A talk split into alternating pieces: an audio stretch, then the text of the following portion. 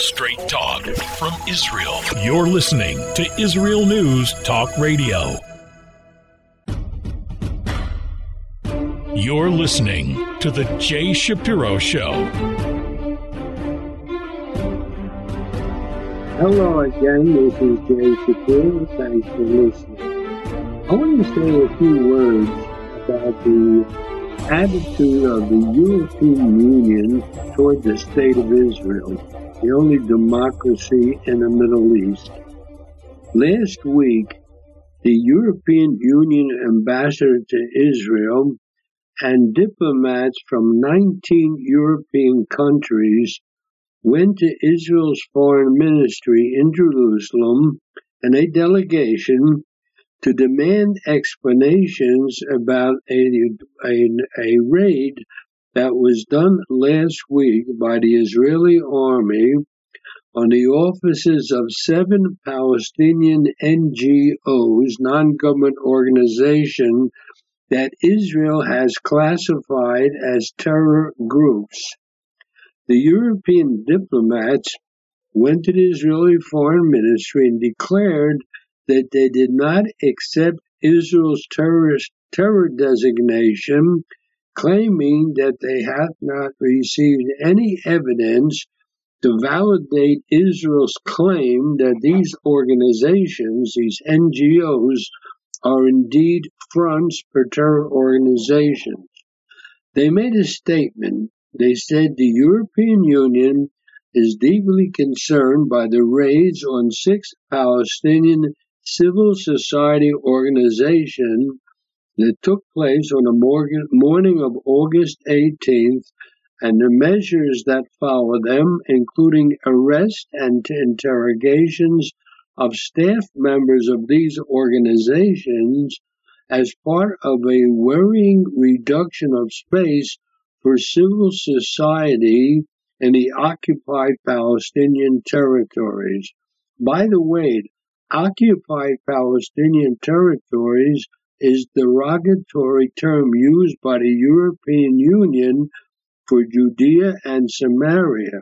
They also refer to it as the West Bank. According to this, this uh, group that went to the Israeli Foreign Ministry, these actions are not acceptable. And they went on to say a free and strong civil society is indispensable for promoting democratic values and for a two state solution. The European Union is committed to its continued support to civil society that contributes to this purpose and to confidence building between Israel and the Palestinians. The European Union stands firm with non-governmental organizations, NGOs, to uphold the right to freedom of expression and association in the occupied Palestinian territories. In other words, not only did these so-called experts and European diplomats think they know better about Israel, about the, about the inner workings of these non-government organizations.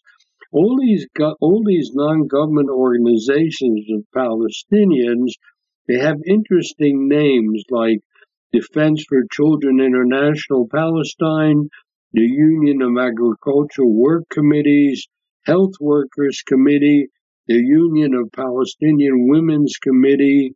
The these they all have very kosher sounding no, names, regardless of what they do. And the European Union is going to continue bankrolling these agencies. Now, there's plenty of open source information that shows that these human rights groups are uh, groups are uh, connected to the Popular Front for the Liberation of Palestine, known, known as the PFLP, which is formally designated as a terrorist organization by the US, Canada, and the European Union itself. So now the Europeans say they intend to take all the necessary, necessary action to support and protect Palestinian human rights defenders and ensure the continuation of their invaluable work. Now, the European Union must know that these groups, with those fancy sounding names, are really fronts for terror organization.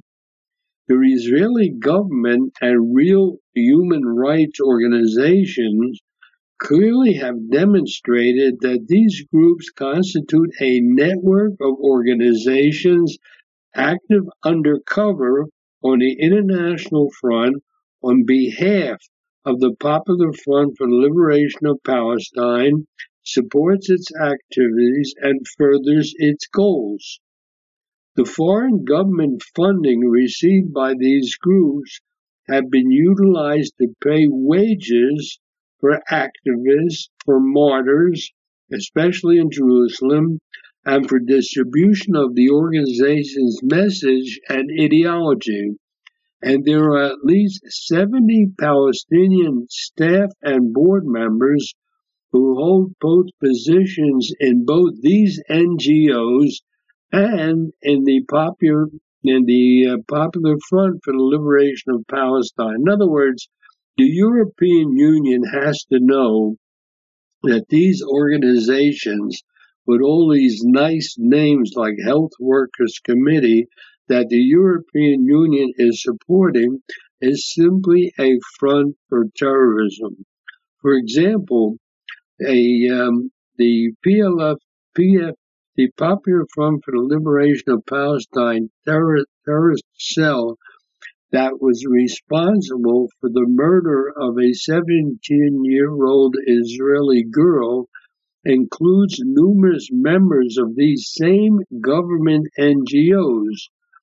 See, uh, and also one of the organizations, the Union of Agriculture Work Committees, their accountant was responsible for commanding the uh, PLFP terrorist cell that carried out a bombing that killed this young Israeli girl. It's therefore intolerable that European governments are decrying the Israeli decision to designate the groups as terrorist supporters. European politicians and government bureaucrats in Europe have known for years that these organizations have links to the, to the Popular Front for the Liberation of Palestine terror group. Even worse, it's, it's an open secret that these groups, whether you might consider them terrorist supporting or not, are the worst anti Israel actors. They have vehemently attacked Israel every minute of the day as an apartheid state they call Israel a war criminal enterprise. They call Israel an illegal entity. This goes back to 1948. It is quite clear that these groups, with these innocent sounding names, seek, seek the complete dissolution of Israel. However, the European Union continues to invest heavily in them. Overall, the European Union behavior, which is essentially insolence toward Israel alongside with reverence for Palestinians, the, this explains why Palestinian leaders do not understand they'll have to compromise to reach an agreement with Israel. They get support from the Union, the European Union, which that allows them to keep stubbornly opposing Israel. On the contrary, these Palestinians can safely assume that the demand for a state on the 1967 lines is absolutely real truth. In the meantime, they can rely on the European to isolate, vilify, boycott, and criminalize Israel. Now, the European Union is perfectly happy to continue lavishing funds on the most anti-Israel so-called human rights groups like those that I mentioned. But the European Union commissars are determined not to indirectly fund any more scientific research or productive commercial activities by Israelis who live or work beyond the green line. For example, they won't allow wine or plastic chairs produced by Jews in Judea and Samaria to be sold in Paris or Brussels without a yellow star of Jewish occupation on them. So, in the warped world view of the European Union, it is logical to, to, to, to treat Israel badly. And by sending a 20 person strong ambassadorial mob to Jerusalem to complain, while coddling the Palestinians seems to be an old habit that's hard, that dies hard. European countries have a historic knack for judging Jews, restricting Jews to, to specific pales of settlement, and labeling them with all kinds of names while lauding the enemies of the Jews. These are the facts, and it was proven again last week when this 20 member European Commission went to complain when Israel stopped supporting terrorist groups. And uh, the groups hide behind all kinds of names, and the Europeans know this. These are the facts on the ground. The European Union and other European governments have regarded these Palestinian NGOs as their main Palestinian civil society partners for decades. They provided them with more than $200 million over the last decade alone. Now, they claim that they're promoting human rights and humanitarian projects. The interesting the, the emphasis is justified as part of the post-Cold War Western ethos in which vibrant civil society is believed to be central in building democracy and sustaining development. The, in Europe, NGOs, non-government organizations, are regarded as far more trustworthy than any other organizations. This is used to justify the generous funds that they get. So, working with uh, uh, terrorist groups that are linked, the working with terrorist groups are, was culturally easier in contrast to other Palestinian frame, frameworks.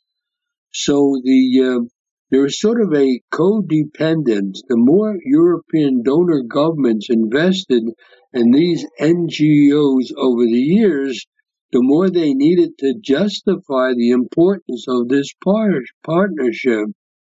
And the more funds that these Palestinian NGOs received, the more projects they needed to keep the process going. So they create all kind of phony projects in order to keep getting the money from Europe. The European Union ignores the evidence that these NGOs have terror links and using open sources which are easily accessible to any government wishing to really know what's happening the the European Union could know that at least uh, many of these uh, organizations are simply fronts for terrorism. By the way, at least 14 NGO officials have been arrested for terror related offenses. The European Union is turning a blind eye it's interesting, beside the march of these this delegation to the Israel Foreign Ministry, it's interesting the main source of their funding was was in jeopardy if they they would admit that they are terrorist organizations. nine European countries, Belgium, Denmark, France, Germany, Ireland, Italy, the Netherlands, Spain, and Sweden, issued a joint statement last month rebuking the Israeli designation that these are terrorist organizations and claiming that Israel provided no substantial evidence. But Israel did not back down. Our defense minister ratified three of these designations, and security forces raided these NGOs' offices and confiscated materials. The question that remains is will European governments continue to deny the simple truth and the facts that are available to anyone who goes on the internet and goes on Google? Will the ambassadors of the donor European states have the guts to to be prepared to stop funding these organizations. One would hope that any terror affiliation or glorification of terrorism should be sufficient reason to disqualify immediately any organization from receiving public funds.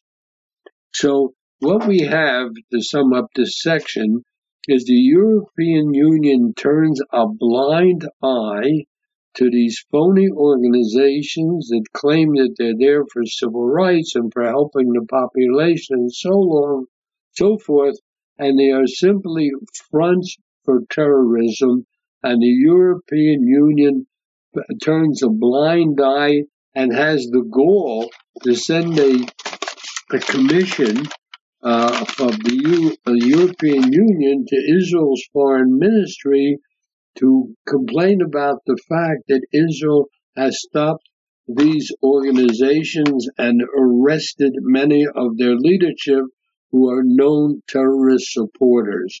These are the facts on the ground, and all these years after the Holocaust, you would assume that the European Union leadership has learned something, but they've chosen to turn a blind eye to Arab, to Palestinian terrorism, and that's very sad.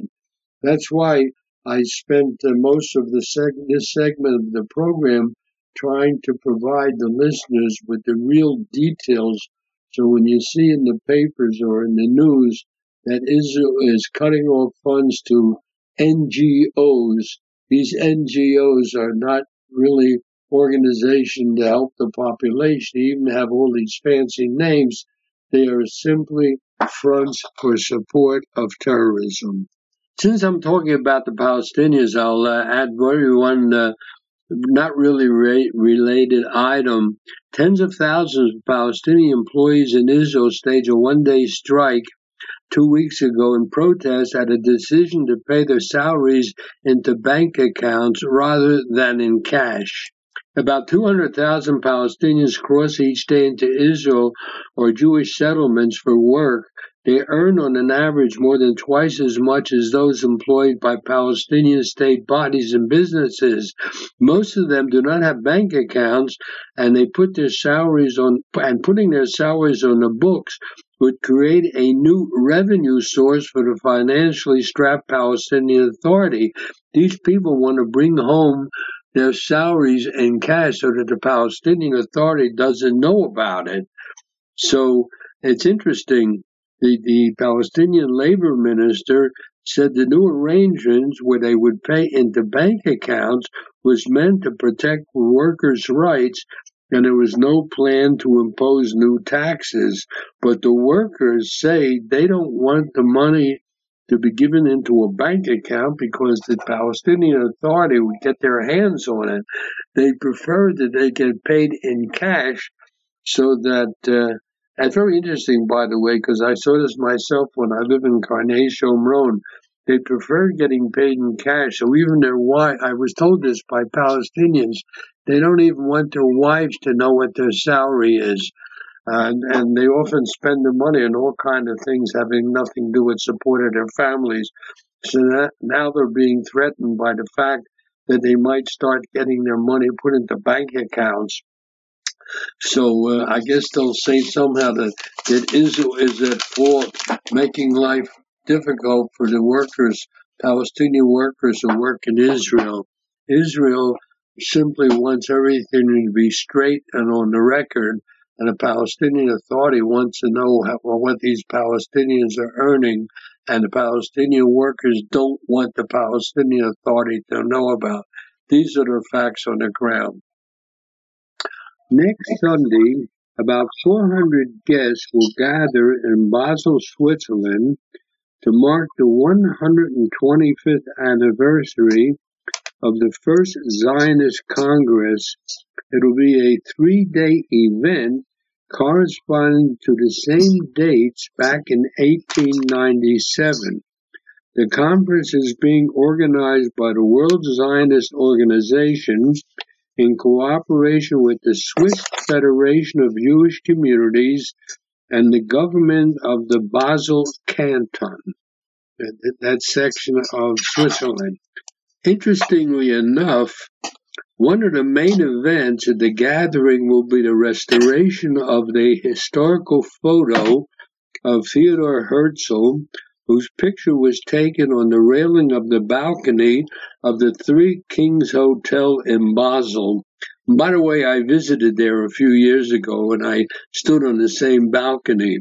Meantime, President of Israel Isaac Herzog is suspected not only have his picture taken on the famous balcony, but he's also had the honor to sleep in the room where the father of modern political Zionism stayed.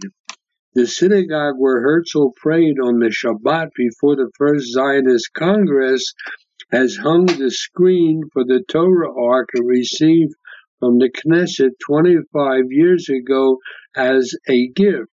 Interesting, there are warnings about huge pro Palestinian demonstrations. So the Swiss government has passed and has set aside 5.7 million euros for as a security budget.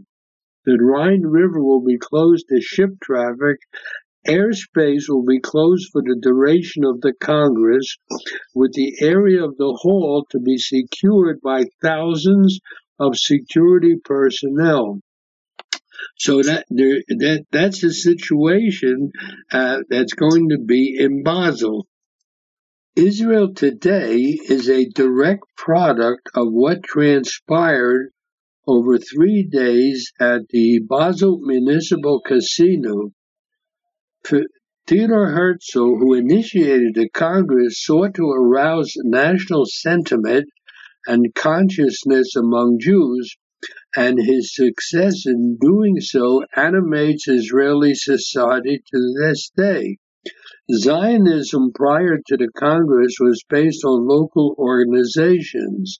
In those three days, Zionism coalesced as a global movement which enabled it to become a player in the international arena and assert the claim for recognition of the Jewish people's right to self determination and to sovereignty in the land of Israel. Interestingly enough, most of the national movements founded over the past 200 years did not arise within democratic frameworks. In many cases, they emerged from wars and a lot of bloodshed. It's not the same with us. The Basel Congress bequeathed to Zionism and the State of Israel democracy. A representative election system was established there. Elected institutions were established that constituted an organizational infrastructure for the movement it's, that was really a remarkable achievement considering that most of the delegates at that time came from non democratic states. That's very interesting. The, the proceedings at the first Zionist Congress were completely democratic. That was a huge awakening of Jews taking Jewish destiny into their own hands while defining goals, objectives, and plans of action. One of the uh, time there was a British writer by the name of Israel Zangwill, and he wrote, "By the rivers of Babylon we sat down and wept as we remembered Zion. By the river of Basel we resolved to weep no more." And the truth of the matter is, Herzl was really imbued with a prophetic spirit. Uh, spirit. A few, a few days after the Congress, he wrote in his diary the following At Basel, I founded the Jewish Day. He refrained from saying it publicly because people would get angry, particularly the great powers at the time, the, the main great powers he was afraid of were the Russians and the Turkish. And uh, also, he was afraid of being laughed at. But uh, he goes on to write in his diary perhaps in five years and certainly in 50 years, everyone will know it. Now, exactly 50 years went between 1898 and 1948 when the state was established. So many historians agree that Zionism is one of the most successful national movements of the modern era, if not the most successful of all. Now, there, there are people now who are anti Zionists or people so called post Zionists, but the facts speak for themselves. The goal of Zionism, as defined at the First Zionist Congress in 1898 was establishing for the Jewish people a publicly and legally assured home in Eretz Israel. That has been, thank God, fully realized, and it's probably the Jewish world's most important development, at least politically, of the past 2,000 years. The anniversary of the Congress provides us not only a chance to celebrate past achievements, but also an opportunity to address future challenges for the Jewish state and for Jewish people. The pre-state Zionist thinkers expected that with the establishment of the state, the puzzle of Jewish identity would be solved. The identity difficulties of their own day were attributed to the fact that the Jews were scattered across the world without a significant center, to their lack of a common language, nor did they have a lot of organized institutions or national leadership that everyone looked up to. The establishment of a state, on the contrary, was a whole different situation. In gathering exiles, national institution, revival of the Hebrew language, this was thought at the time to be the solution. Unfortunately, they were wrong. On the contrary, when the Jewish state came into being, a struggle began over the character of the state and the public space within the state. If in the diasporic past each community chose its own path and no consensus decision was required, now we have a single shared public space and we must make decisions about the nature of that public space and the appropriate conduct within it that has to apply equally to all. The identity clashes have intensified and are at the root of Israel discord and the expressions of which are also political. Right now, for example, they're, they're building a um, a public transportation system, a railway trolley in Tel Aviv, there's a huge argument about whether it should operate on Shabbat. That argument just began, and we'll see where it leads. Moreover, the identity struggles within Israel reflect in a negative way on the relationship between Israel and the Jews in the diaspora. Religion and state issues, for example, bring this into sharp relief. Additionally, having a Jewish state raises new issues and new disputes unknown to previous Jewish generations.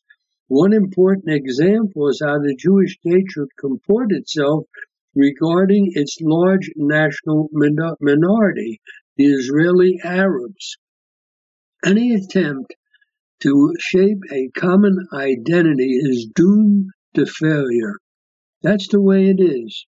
I'm sorry to say it. Disagreement between Jews and Israel, between Jews in the diaspora, and between Israeli Jews and diaspora Jews must be recognized as a fact of life.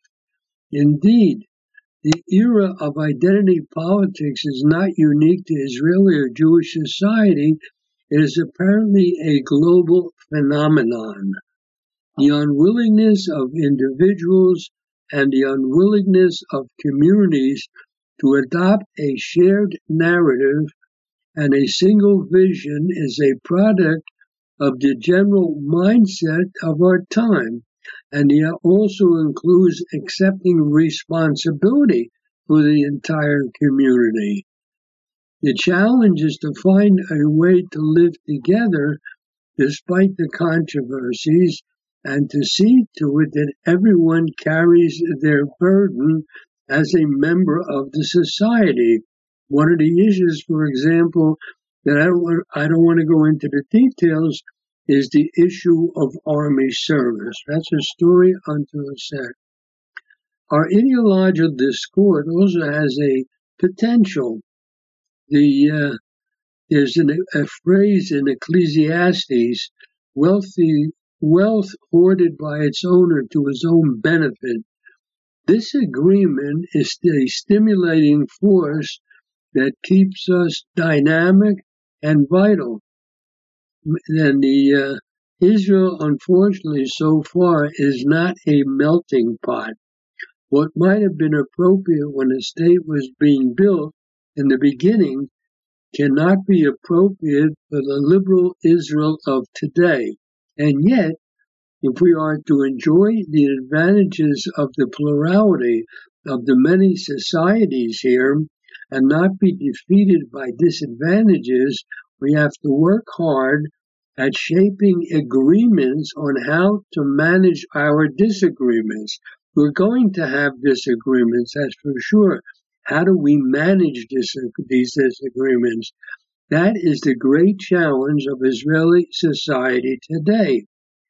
The realization of political Zionism, or what they call Herzlian Zionism, has created a flourishing state far beyond the imagination of the original founders, but the identity controversy case still exists. The, we now have established a state, but we have a problem of the identity. So we have to be able to create a spirit of solidarity and Jewish brotherhood and we have to include in the fact that we, there will always be internal strife. That is the nature of the society, internal strife. But we have to learn how to manage it. There is only one Jewish state. Thank God we have it. It's very different now than it was when it was created. It's different now than it was when I came on Aliyah more than 50 years ago, and it will continue to undergo change. That is the nature of a healthy society, where we have to try to maintain a common objective, have a strong state. There will always be disagreements.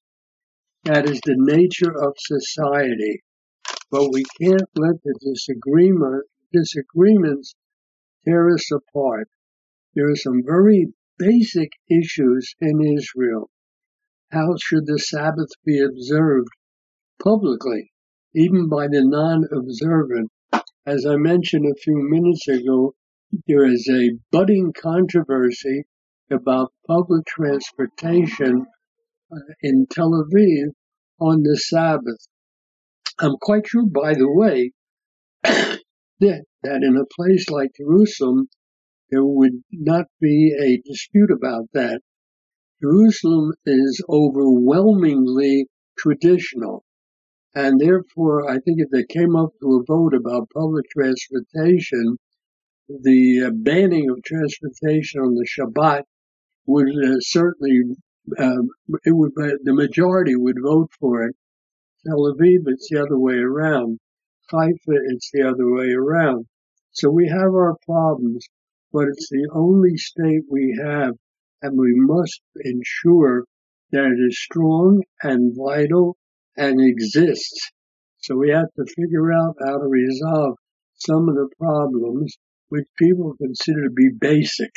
You know, every society has its uh, problems.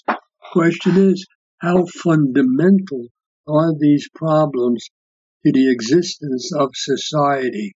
In Israel, many of the problems are indeed fundamental. Other societies don't have that. So hopefully, with God's help, we'll work these things out. Every day here in Israel, weddings are held where Jewish men and women of European, Asian, American, and African origin marry each other. In the well kept gardens of the streets, children of all colors play together. The gathering of the ingathering and of the nation is really something special.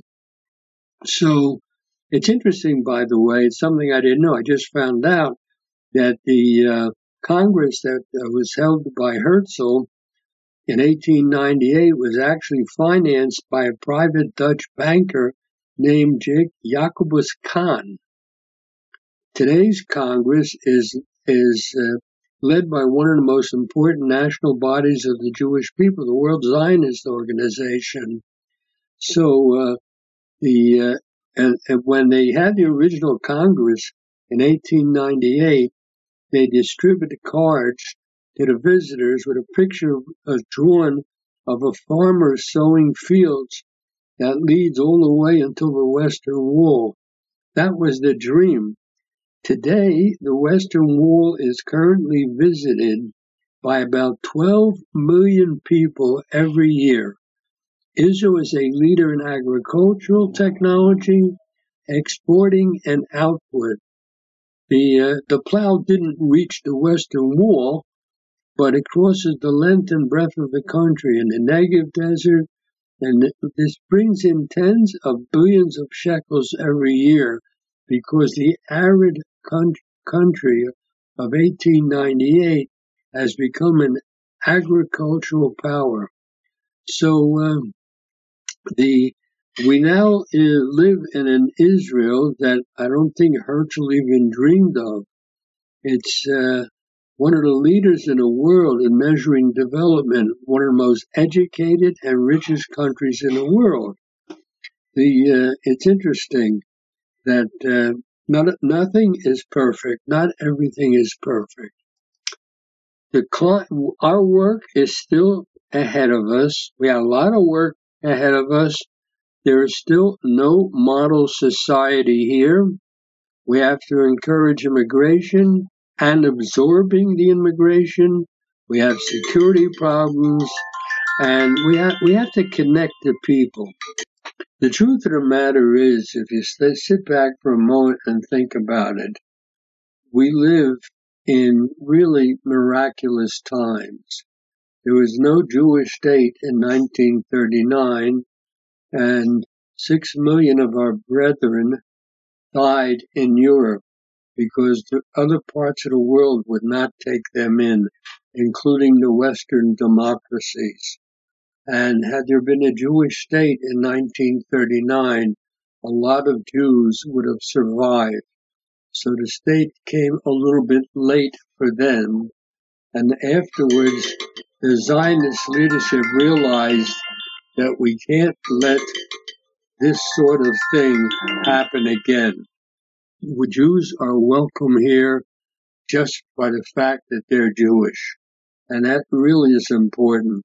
There's a time between 1939 and 1945 where people were turned away from countries because they were Jewish. Here we accept them because they are Jewish. And that's a huge difference. And those of us who live in these present generations really have to thank God for what we have seen. I was I was uh, a youngster when the Jewish state came into being. I remember listening to the news when the UN voted for a Jewish state. And now we live in a modern, terrific place. It has a lot of problems, but those problems will be resolved because we simply have no place to go. It's our home, it's our native land, it's our ancestral heritage, and we have to make it work. That's our responsibility and our job. This week marks the 125th anniversary of the first Zionist Congress held in Basel, Switzerland. In celebration of this milestone, a conference is being held in the very same city and the very same casino where the first Zionist Congress was held. The world, the current chairman of the World Zionist Organization is there, along with many other WZO department heads, our president Isaac Herzog, Swiss officials, Israeli officials, and hundreds of representatives of Israel and diaspora Jewry are all there to discuss Zionism, Israel, and celebrate this very special occasion. It seems only fitting that in honor of the 125th anniversary of the rebirth of Zionism, and of course in recognition of the upcoming 75th Israeli Independence Day, that we take the opportunity to reflect on what today's Zionism and the state of Israel means. The first Cong- Zionist Congress was held from August 29th to August 31st, three days, 1897. Afterward, Theodor Herzl famously wrote, At Basel I founded the Jewish state. If I said this out loud today, I would be greeted by universal laughter. In five years, perhaps, and certainly in 50 years, everyone will perceive it. Herzl's statement has passed into legend but few remember that the first Zionist Congress drafted the first manifesto of the Zionist movement. This called for promotion of Jewish settlement in Palestine, the federation of Jews into groups around the world, the strengthening of Jewish feeling and consciousness and identity, and its steps to achieve governmental grants to help achieve the Zionist vision. Historically, it's of interest to note that the Basel program was replaced in 1951 by the so-called Jerusalem program, which reflected the shift in Zionist priorities now that the State of Israel has been established the new focus was on encouraging Aliyah and encouraging absorption of Olim, supporting pioneers, and encouraging private capital investment, also fostering Jewish consciousness and mobilizing public opinion for Israel and Zionism, and the maintenance of and defense of Jewish rights all around the world. This program was revised again in 2004. Yet today, 125 years after Basel, there are a lot of people who feel that the Zionist enterprise has already achieved its aims. After all, there is now a thriving, secure, and democratic Jewish state. Because of this, there's danger that the 125th anniversary might be viewed as just a birthday, an opportunity for mere sentimentality, and to share some celebrations. Now, that would be unfortunate. Now, more than ever, we need to reassert and reimagine Zionist principles for today's world. When the first Zionist Congress took place, Zionism was not exactly an interesting or a trendy idea. It took time, effort, and years of work and wars to, for the idea of Zionism to permeate the culture of the time. Interestingly, we find ourselves in a similar situation today. While there was a period in time when Zionism became a popular idea, particularly in 1948, it ultimately led to the ushering in of a new state of Israel Recent years have again presented a downturn in the acceptance and popularity of the Zionist idea. theories as to why this may, may be vary, but the core issues remain the same. There is a lack of consistency and understanding of what Zionism and in an independent Jewish state mean today. Let's look at the facts. We Jews are no longer the same wandering, constantly persecuted people we once were. We have our challenges. Anti Semitism is on the rise in a lot of liberal countries, including the United States. Iran is creeping ever closer to obtaining a nuclear weapon, which they claim they will use to destroy the Jewish state. But all in all, we are a flourishing, successful, and strong nation with a mighty country to call our own. You look at all the other countries that came into existence since the Second World War, and we I think we can honestly say are the most successful. But we still continue to find ourselves faced constantly with the question of the relevance of Zionism and the need for the Jews to have their own state. I know there are many Jews, many popular Jews who say it's nice that the Jews have their own state, so that I will have a place to go if I'm in trouble as a Jew. I consider this to be a very selfish attitude, not only toward Zionism, but toward Judaism. Imagine if all of us took the time to think about answers. It is at times easy to take Israel for granted, especially for those who were born well after the early days and the early wars and the present wars of the state. If the Zionist mission is to continue, we must recommit ourselves to its values. You have to really think about the question what does Zionism actually mean today and why should it be important? In considering the future of Zionism, 125 years after Basel, we need to consider recent changes in the Jewish and wider world.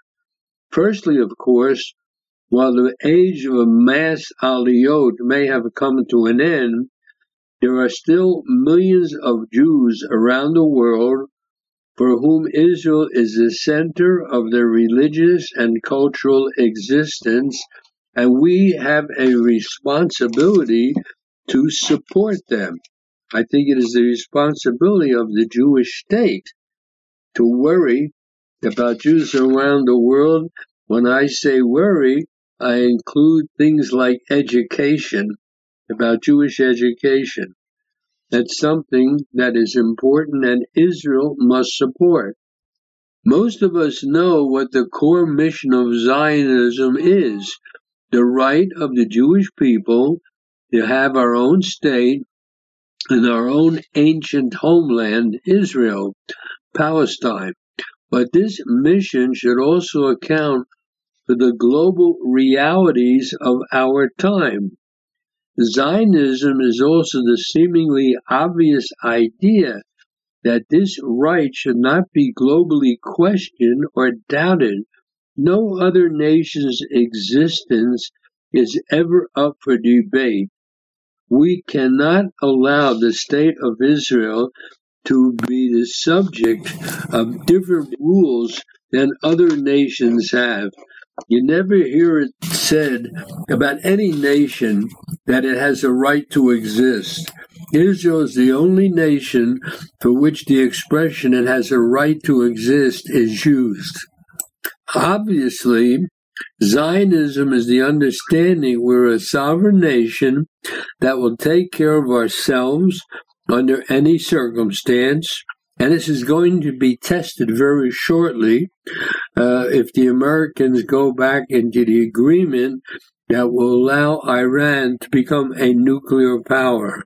We will never again wait it out while others openly threaten to destroy us. Let's leave aside the uh, fact that even a Jew who wants to keep all the commandments, all the mitzvot, cannot do so if they don't live in the land of Israel. There are a number of uh, mitzvot, commandments, that can only be performed in the land of Israel. There are there there are those who claim that if you look carefully at the list of the 613 mitzvot commandments, there are uh, uh, um, 58 that are associated with the land of Israel and can only be uh, accomplished in the land of Israel. The chief rabbi of Haifa, many years ago, he has since passed away, he said to me that Chet Nun 58 means chen, which means favor. If you don't live in Israel, you can't do the 58 mitzvot, and therefore you are lacking chen. You're lacking something that a Jew should have. Now, obvious Zionism is a uh, belief that all Jews have a home in Israel. Aliyah should be a goal for us all, but that means Israel must make the integration of Olim a top priority. Israelis must understand that Olim belong here just as much as anyone lucky to have been born here, and everybody must make an effort to treat Olim as family. They are family. They just came here late. and that's the way it is with family. Zionism must include fostering and engaging diaspora Jewish communities with Israel in a positive way so we always maintain a connection with our brothers and sisters abroad. And I think one of the main things in this area is Jewish education. Now, of course, Zionism is also the continued fight against anti Semitism wherever it rears its ugly head. Zionism is pride in our country and our people, our culture, and our success. At Zionism today, 2,000 years after the exile, is a celebration of all the Jewish people have accomplished and how far we have come. It's the acknowledgement that our strength and the opportunities we have because of that strength. So the Jewish people, Israel, and the Zionist movement all look different at 20, 125 years after the Basel Statement. But the years have not made Zionism any less important. We cannot forget that Zionism will always have a place and a purpose. This landmark anniversary of the first Zionist Congress and of Israel's independence is a perfect opportunity for us to remember where we came from, reflect on where we are, and reinvigorate ourselves for all that is to come with a commitment to the idea that binds us all to Zionism. These are the facts on the ground. Incidentally, one of the most recent achievements of Zionism, political Zionism, if you will, was the Abraham Accords. They are the most significant diplomatic breakthrough for Israel since the peace treaties with Jordan and Egypt. Expanding the circle of peace and cooperation is a vital strategic interest that concerns not just governments, but also civil society people, businessmen, and private citizens. Israel has a vital role to play in bringing innovation and technology to, technology to the rest of the world. This is a country with no basic resources other than the intelligence and the initiative of its people. We have no coal, we have no iron, we have no oil, we have nothing that other nations have. We only have our people. So, by the way, uh, you can also say that the Holocaust is a very good argument for Israel, Israel's existence. There has to be a place where Jews can go, no questions asked when they're in trouble. But it's not simply for a reason like that that Israel exists. It's vital that education provides positive reasons, Jewish identity, and for collective belonging. Any kind of new Zionist program should have a bedrock of community, peace, innovation, and education. That is what you need in any new Zionist program. Change is really the law. Only by being alert to the ever shifting landscape will be able to ensure that Zionism remains as significant in the 21st century as it was in the 20th. Zionism didn't finish with the realization of Herzl's prophecy. Zionism is a is a project in progress. Even now, here in Israel, we haven't defined exactly what a Jewish society is. For example, one of the newest arguments which is going to come up and particularly in the next election is about public transportation on the Sabbath. It's something we didn't we didn't have our own country and now we have our own country. We, we want to make sure that it reflects Jewish values and Jewish values in particular. It's not just the modern values of secular education and technology and all the modern stuff. Jewish values goes back more than 3,000 years. It's based on the Torah that has kept us alive even after 2,000 years of an often bitter exile. So you can't come into a country and finally have a state of your own after 2,000 years of diaspora and exile and decide you want to do away with Jewish law. The state of Israel, even if everyone is not particularly religious personally, and when I say religious, I am not talking about the laws between man and man.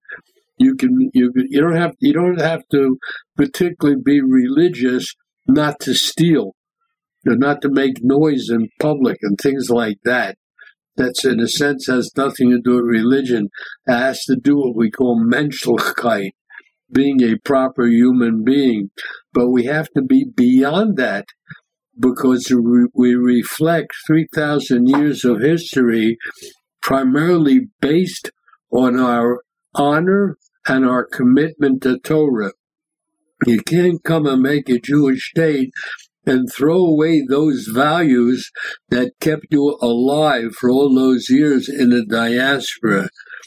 So, in like it says in the Ethics of the Fathers, it may not be our duty to finish the work, we are not at liberty to neglect it. We want the country to be a Jewish country a modern country and reflect Jewish values that are time honored, mostly based on the Torah. It's a tough job, and we face these kind of problems today. but it's nice to have your own country where you can do the fighting around about how you should behave. We're here, it's like a family. The Jewish people is a big family, and families have intra family arguments and discussion. But the fact that they're a family is what keeps them together. And the, the state of Israel is based on the fact that the Jews are a family with a responsibility to those of us who live here and a responsibility of those who don't live and who don't live here and who yet not yet made Aliyah. Because this is the anniversary of the formation of the Zionist organization, started back in 1897, 125 years ago. So I want to say a few more words. Essentially, the meeting that was held in Basel was a commitment to return the Jewish people to their historic homeland built upon religious Zionism that had animated the faith for 2,000 years. The sheer force of Herzl's will projected itself into the highest halls of power and engaged in political statecraft against seemingly overwhelming obstacles, resulting in the creation of the State of Israel in 1948, 50 years later. While 2,000 years of marginalization and persecution as a minority living in a diaspora, let alone the genocide of 6 million in the Holocaust, it could never be remedied. It's done already. It happened already. The pursuit of Israel's creation again transformed the Jewish people, gave it hope for one of dispersion and powerlessness into one of strength and action. Now, if we look back, Herzl's dream of 1897 has been mostly realized. There is a Jewish state, a flourishing Jewish state, that continues to provide a welcoming haven for Jews from around the world, and in addition, is a pioneering force in areas of science, medicine, technology, and agriculture. And yet, the existence of the state of Israel has not done the one thing that Herzl thought it would do. It has not solved the problem of anti Semitism. And also, Israel is not a perfect utopia. Herzl and his fellow Zionists back in Basel in 1897 could not have foreseen Israel having to defend itself in eight wars since 1948 the still unresolved Israel-Palestinian conflict, the ongoing threats posed by malicious states like Iran and terror groups like Hamas and Hezbollah, and coordinated international efforts to marginalize and delegitimize the Jewish state, including the absurd claim that Zionism is racism and also there are hateful BDS campaigns. Anti Semitism continues to be a very serious issue with a lot of worrying manifest- manifestations that would have been familiar to people living back in 1897. Uh, but we've also seen new forms that weren't even imaginable then. You have online hate and harassment or the blaming and scapegoating of Jewish individuals and organizations for the actions of the Jewish state. Last year, the Anti Defamation League, the ADL in the United States, recorded the highest number of anti Semitic incidents in the United States since the 1970s. One major spike came during the conflict between Israel and the terror group Hamas in May 2021. They tracked increase in incidents, including 15 assaults and displays of anti Israel hate. Jews were brazenly attacked in public places in major cities as New York and Los Angeles simply for the crime of being Jewish. Likewise, in the United States and around the world, we have seen political leaders and candidates in the far right parrot these anti Semitic talking points, points, and those on the far left using anti Zionist rhetoric that is anti Semitism at its core. For example, in Boston, an anti Semitic group created what they called a mapping project, claiming to expose a sinister Jewish conspiracy with interconnected nodes of Zionism, policing, and empire. All kind of crazy things. They invoke classic anti-Semitic tropes and endanger the entire Jewish community, accusing Jewish houses of worship and service, service-oriented non-profit Jewish group of a libel of dual loyalty, that they're not loyal to the United States. The Jewish organizations are doing their best to combat anti Semitism from all sides and fighting those who would seek to undermine Israel's legitimacy. But the fact that such virulent anti Semitism is aimed at what they call the Zionists, meaning the Jews, are perhaps one of the biggest challenges of our time. Anti Zionism is simply anti Semitism. At this moment, there is need for the entire Jewish world to stand together against this new and dangerous form of anti Semitism. We cannot guarantee a secure Jewish future without strong efforts to push back against the extreme anti Zionism, which is anti Jewishness, rampant in many countries and seeping into international forums and places like legislatures, and in particular in the United States on college campuses. Despite these obstacles, the, the anniversary of the Basel meeting in 1897 is there is much to celebrate. We are stronger now than we were in 1897. We have a state. The uh, truth of the matter is, if you think about it, the first Zionist Congress in 1897 offered strength to Jews around the world and redefined our narrative. So we have to draw strength from that moment and, and let it nourish us to meet the challenges ahead.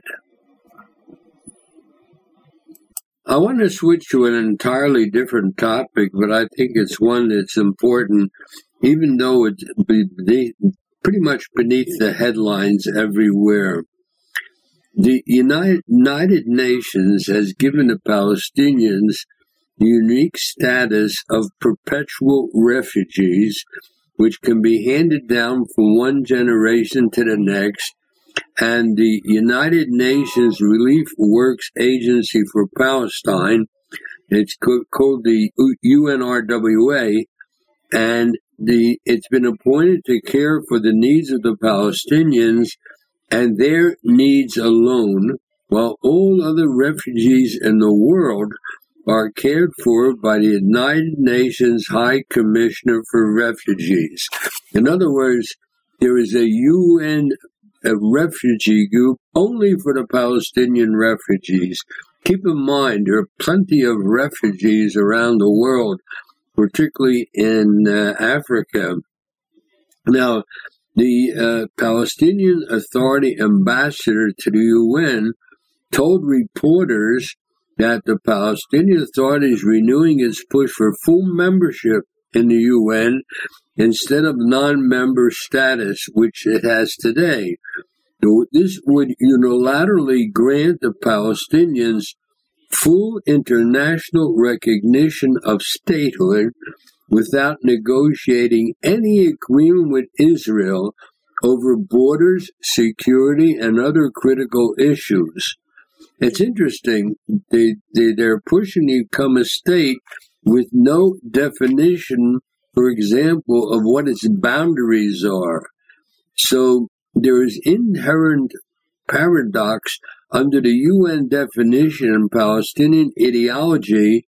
The same people would be considered refugees even if they live in their only recognized state. If they declare a state of Palestine in Palestine, then how could the people who live there be considered refugees? Today, Palestinian refugees live anywhere and everywhere in the world uniquely retain their refugee status even when they have citizenship and they can vote. The UNRWA currently serves 5.6 million refugees in Gaza, the West Bank, East Jerusalem, Jordan, Lebanon, and Syria.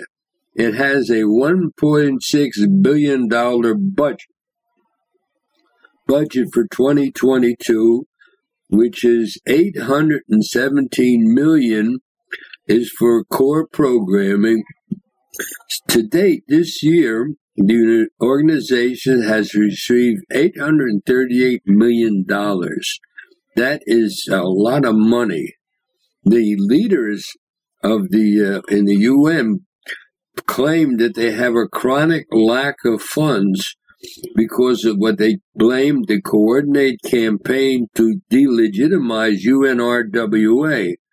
But let's just consider for a minute the real reasons that the need for this UNRWA UNRWA is being questioned why the Palestinian topic does not have the priority it once enjoyed, despite all the mandated U.S. discussions about it.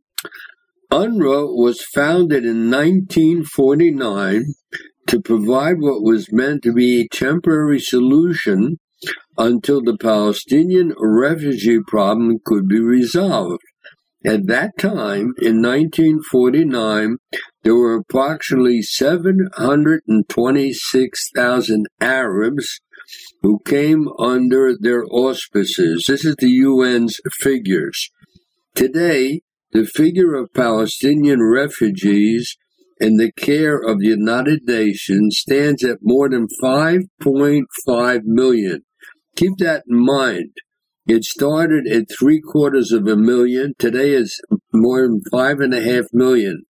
Incredibly, over the past seven decades, the number has grown by millions. The UN has not helped a single Palestinian refugee solve their official refugee status. On the contrary, they've done just the opposite. One reason, another reason for the drop in funding they, is because of reports which show where the money's going. Various NGOs researching the textbooks and education system in the Palestinian schools that are funded by the UN found evidence of support of terrorism and the cult of martyrdom. That's what the UN money is being used for. There also have been acknowledged cases of Hamas creating terror tunnels and weapons stores under United Nations schools in Gaza. It's been more than 70 years since the Palestinian refugee crisis was ostensibly created when the Arab world rejected Palestinian statehood alongside the State of Israel. Incidentally, over the last couple years, several Arab countries have signed peace agreements with Israel, but the Palestinians still hope they will both gain international recognition as an independent state and keep international aid as perpetual refugees. In other words, the Palestinian leadership wants to have it both ways. You want to create a state, at the same time, they want to be uh, considered refugees. Obviously, then any logic it doesn't make any sense. So far from transforming Palestinian refugees into self sufficient individuals, the UN has fostered dependency and a culture of entitlement, giving the Palestinians no motivation to return to the negotiating table in good faith, and furthered false dreams of a right of return to destroy Israel instead of building lives based on peace and economic security alongside the Jewish state. That's by the way, they don't even provide enough jobs for their own people. If you go to of the, any of the uh, border uh, crossing points between the so-called West Bank and Israel proper, like uh, like uh, near uh, uh, near Bethlehem, for example, on the south side of Jerusalem, or um, near Kfar Saba, or any other places, every morning there are long lines of Palestinians waiting to get into Israel to work because the Palestinian Authority does not provide work for them. Even they're getting millions and millions of dollars. They, the leadership skims it off the top, and that's it. The truth of the matter is, that the United Nations Relief Agency for Palestine, the UNRWA, doesn't deserve more funding without undergoing a dramatic reform to ensure that it is alleviating the Palestinian refugee situation instead of perpetuating it.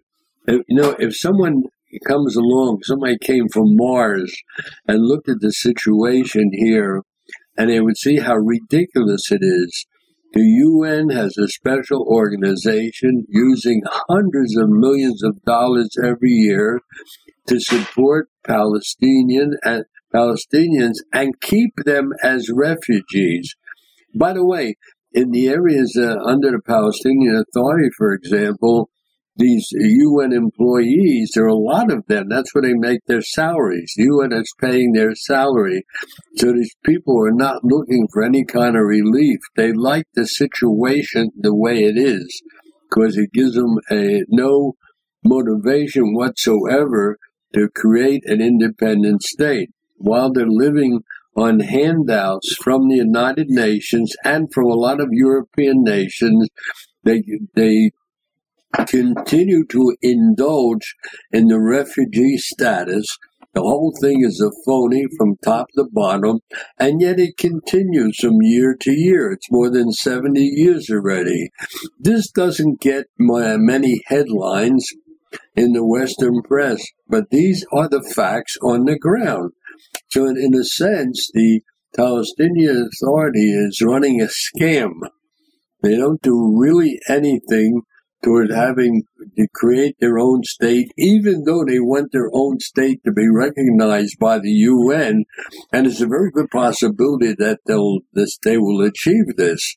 A state with no defined borders and a state that's built on terrorism, a state in which there are no elections, a state in which the leadership skins, skims off millions of dollars of aid from the UN and from other countries and makes themselves rich. So this is this is really a scandalous situation, and one wonders how long it will continue. As I said, there were less than a million real refugees back in 1948. Today, there are five and a half million they're, they're ready the fifth generation of refugees.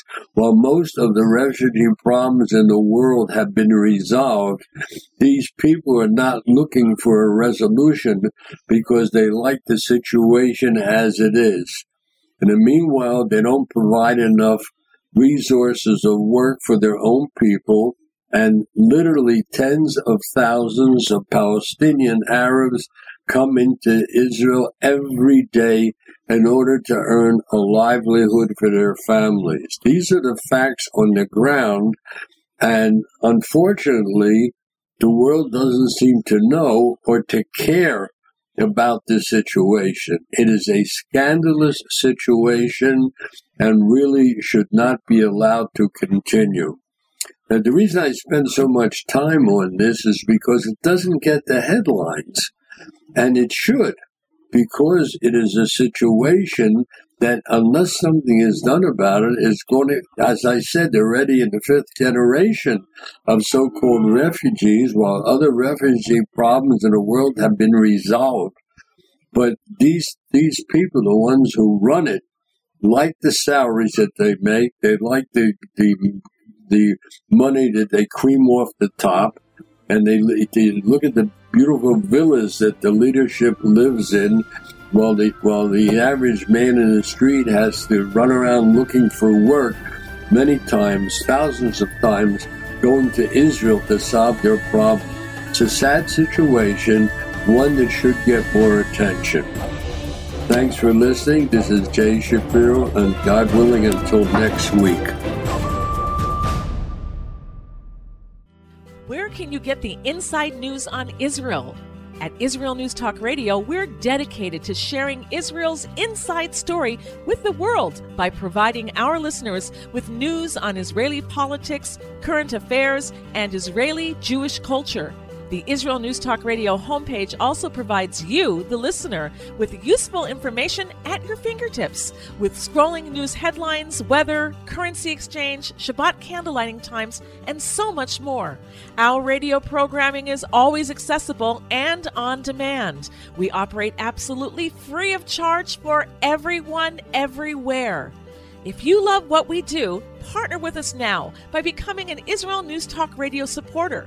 With your support, you'll be inscribed on our Israel News Talk Radio Wall of Fame. There's nothing like us in the world. Be part of something great. Israel News Talk Radio. Straight talk from Israel. Howdy, this is Rita from League City, Texas, now living in Israel. And though my heart may have belonged to Texas, it now belongs to Israel and all the fantastic show hosts at Israel News Talk Radio. Hi, this is Michael Solomon from Kiryat Arba, Israel. And why do I love listening to Israel News Talk Radio? Because I love listening to the interesting interviews they do and their news reporting that most other media sources don't cover. Hey, this is Nicole Nicoleko from Malmo, Sweden. It gets pretty cold here in Sweden, so I love cuddling up with a warm cup of tea while I listen to Israel News Talk Radio. Hey everybody, this is Frank Morris from Tennessee. Me and my dog Buster really love listening to Israel News Talk Radio. You're listening to Israel News Talk Radio.